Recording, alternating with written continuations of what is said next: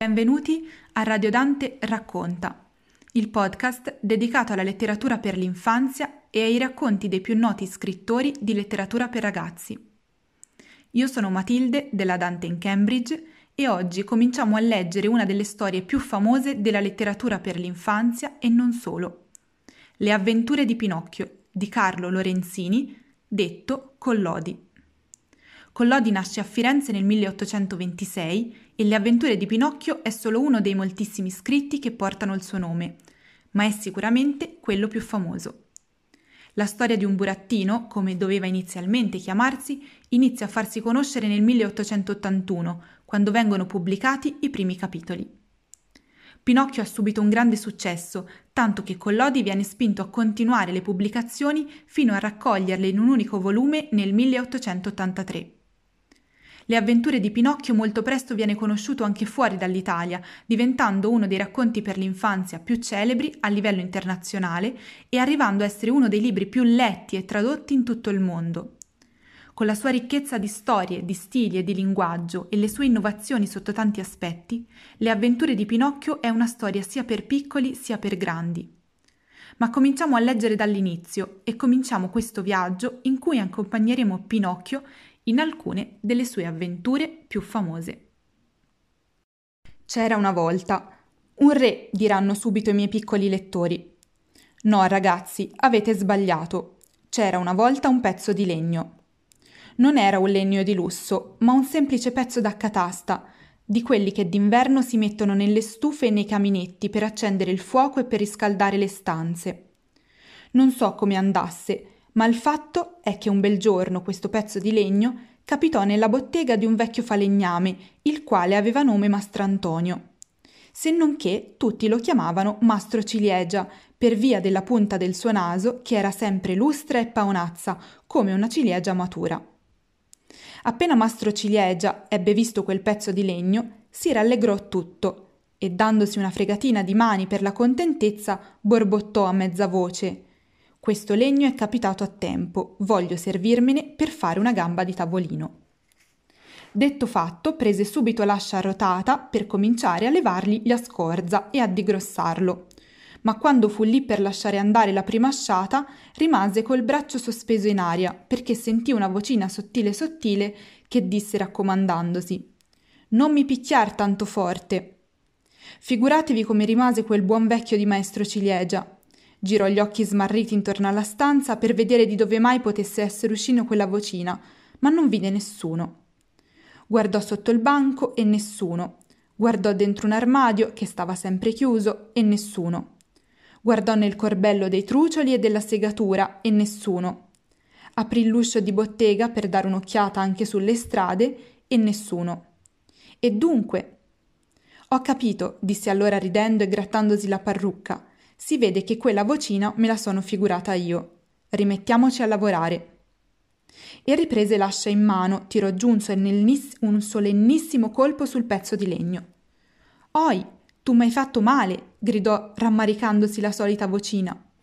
Questa volta mastro Ciliegia restò di stucco, con gli occhi fuori dal capo per la paura e con la bocca spalancata e con la lingua giù ciondoloni fino al mento, come un mascherone da fontana. Appena riebbe l'uso della parola, cominciò a dire tremando e balbettando dallo spavento. Ma di dove sarà uscita questa vocina che ha detto oi? Eppure qui non c'è anima viva. Che sia per caso questo pezzo di legno che abbia imparato a piangere e a lamentarsi come un bambino? Io non lo posso credere. Questo legno eccolo qui. È un pezzo di legno da caminetto come tutti gli altri e a buttarlo sul fuoco c'è da far bollire una pentola di fagioli. E dunque, che ci sia nascosto dentro qualcuno. Se c'è nascosto qualcuno, tanto peggio per lui. Ora l'accomodo io. E così dicendo, agguantò tutte e due le mani, quel povero pezzo di legno, e si pose a sbatacchiarlo senza carità contro le pareti della stanza. Poi si mise in ascolto per sentire se c'era qualche vocina che si lamentasse. Aspettò due minuti e nulla, cinque minuti e nulla, dieci minuti e nulla. Ho capito, disse allora sforzandosi di ridere e arruffandosi la parrucca. Si vede che quella vocina che ha detto oi me la sono figurata io. Rimettiamoci a lavorare. e perché gli era entrata addosso una gran paura, si provò a canterellare per farsi un po' di coraggio. Intanto, posata da una parte lascia, prese in mano la pialla per piallare e tirare a pulimento il pezzo di legno. Ma nel mentre che lo piallava in su e in giù, sentì la solita vocina che gli disse ridendo: Smetti, mi fai il pizzicorino sul corpo. Questa volta il povero mastro ciliegio cadde giù come fulminato. Quando riaprì gli occhi si trovò seduto per terra. Il suo viso pareva trasfigurato e perfino la punta del naso, di paonazza come era quasi sempre, gli era diventata turchina dalla paura. In quel punto fu bussato alla porta. Passate pure, disse il falegname, senza aver la forza di rizzarsi in piedi.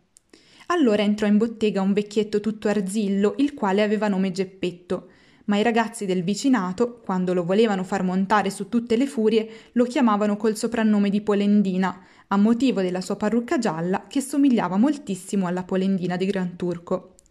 Geppetto era bizzosissimo. Guai a chiamarlo Polendina, diventava subito una bestia e non c'era più verso di tenerlo. Buongiorno, mastrantonio, disse Geppetto. Che cosa fate, costì per terra? Insegna, insegno l'abaco alle formiche. Buon purò vi faccia. Chi vi ha portato da me, compar Geppetto? Le gambe. Sappiate, mastrantonio, che son venuto da voi per chiedervi un favore. Eccomi qui, pronto a servirvi, replicò il falegname rizzandosi sui ginocchi. Stamani mi è piovuta nel cervello un'idea. Sentiamola. Ho pensato di fabbricarmi da me un bel burattino di legno, ma un burattino meraviglioso che sappia ballare, tirare di scherma e fare salti mortali. Con questo burattino voglio girare il mondo per buscarmi un tozzo di pane e un bicchiere di vino. Che ve ne pare? Bravo Polendina, gridò la solita vocina che non si capiva di dove uscisse. A sentirsi chiamar Polendina, compar Geppetto diventò rosso come un peperone dalla bizza e voltandosi verso il falegname gli disse imbestialito: Perché mi offendete? Chi vi offende? Mi avete chiamato Polendina. Non sono stato io. Sta un po' a vedere che sarò stato io. Io dico che siete stato voi. No. Sì. E riscaldandosi sempre più, vennero delle parole ai fatti e aggiuffatosi tra di loro si graffiarono, si morsero e si sbertucciarono. Finito il combattimento, Mastrantonio si trovò fra le mani la parrucca gialla di Geppetto e Geppetto si accorse di avere in bocca la parrucca brizzolata del falegname. Rendimi la mia parrucca, gridò Mastrantonio, e tu rendimi la mia, e rifacciamo la pace. I due vecchietti, dopo aver ripreso ognuno di loro la propria parrucca, si strinsero la mano e giurarono di rimanere buoni amici per tutta la vita. Dunque, compar Geppetto, disse il falegname in segno di pace fatta, Qual è il piacere che volete da me? Vorrei un po' di legno per fabbricare il mio burattino. Me lo date? Mastrantonio, tutto contento, andò subito a prendere sul banco un pezzo di legno, che era stato cagione a lui di tante paure. Ma quando fu lì per consegnarlo all'amico, il pezzo di legno dette uno scossone e, sgusciandogli violentemente dalle mani, andò a battere con forza negli stinchi improsciuttiti del povero Geppetto. Ah, è con questo bel garbo, mastrantonio, che voi regalate la vostra roba. Mi avete quasi azzoppato. Vi giuro che non sono stato io. Allora sarò stato io. La colpa è tutto di questo legno. Lo so che è del legno, ma siete voi che me lo avete tirato nelle gambe. Io non ve l'ho tirato. Bugiardo. Geppetto, non mi offendete, se no vi chiamo Polendina. Asino. Polendina. Somaro. Polendina. Brutto scimmiotto. Polendina. A sentirsi chiamar Polendina per la terza volta, Geppetto perse il lume degli occhi, si avventò sul falegname e lì se ne dettero un sacco. A battaglia finita, Mastrantonio si ritrovò due graffi di più sul naso e quell'altro due bottoni di meno al giubbotto. Pareggiati in questo modo i loro conti, si strinsero la mano e giurarono di rimanere buoni amici per tutta la vita. Intanto Geppette prese con sé il suo bravo pezzo di legno e ringraziato mastro Antonio se ne tornò zoppicando a casa. La casa di Geppetto era una stanzina terrena che pigliava luce da un sottoscala. La mobilia non poteva essere più semplice. Una seggiola cattiva, un letto poco buono e un tavolino tutto rovinato.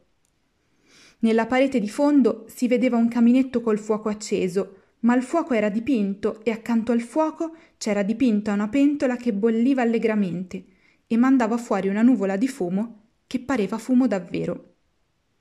Appena entrato in casa, Geppetto prese subito gli arnesi e si pose a intagliare e a fabbricare il suo burattino. Che nome gli metterò? disse fra sé e sé. Lo voglio chiamar Pinocchio. Questo nome gli porterà fortuna. Ho conosciuto una famiglia intera di Pinocchi. Pinocchio il padre, Pinocchia la madre e Pinocchi i ragazzi. E tutti se la passavano bene. Il più ricco di loro chiedeva l'elemosina. Quando ebbe trovato il nome al burattino, allora cominciò a lavorare a buono e gli fece subito i capelli, poi la fronte e poi gli occhi. Fatti gli occhi, figuratevi la sua meraviglia quando si accorse che gli occhi si muovevano e che lo guardavano fisso fisso. Geppetto, vedendosi guardare da quei due occhi di legno, se n'ebbe quasi per male e disse con accento risentito Occhiacci di legno, perché mi guardate? Nessuno rispose. Allora, dopo gli occhi, gli fece il naso, ma il naso, appena fatto, cominciò a crescere e cresci, cresci, cresci, diventò in pochi minuti un nasone che non finiva mai. Il povero Geppetto si affaticava a ritagliarlo, ma più lo ritagliava e lo scorciava, più quel naso impertinente diventava lungo. Dopo il naso gli fece la bocca, e la bocca non era ancora finita di fare che cominciò subito a ridere e a canzonarlo. Smetti di ridere, disse Geppetto impermalito, ma fu come dire al muro. Smetti di ridere, ti riporto, urlò con voce minacciosa. Allora la bocca smise di ridere, ma cacciò fuori tutta la lingua. Geppetto, per non guastare i fatti suoi, finse di non avvedersene e continuò a lavorare. Dopo la bocca gli fece il mento, poi il collo, poi le spalle, lo stomaco, le braccia e le mani. Appena finite le mani, Geppetto sentì portarsi via la parrucca dal capo, si voltò in su e cosa vide? Vide la sua parrucca gialla in mano del burattino Pinocchio, rendimi subito la mia parrucca. E Pinocchio, invece di rendergli la parrucca, se la mise in capo per sé, rimanendovi sotto mezzo affogato. A quel garbo insolente e derisorio Geppetto si fece tristo e melanconico, come non era mai stato in vita sua, e voltandosi verso Pinocchio gli disse Birba d'un figliolo, non sei ancora finito di fare e già cominci a mancare di rispetto a tuo padre. Male, ragazzo, male si rasciugò una lacrima. Restavano sempre da fare le gambe e i piedi. Quando Geppetto ebbe finito di fargli i piedi, sentì arrivarsi un calcio sulla punta del naso. Me lo merito, disse allora fra sé. Dovevo pensarci prima, ormai è tardi. Poi prese il burattino sotto le braccia e lo posò in terra, sul pavimento della stanza, per farlo camminare.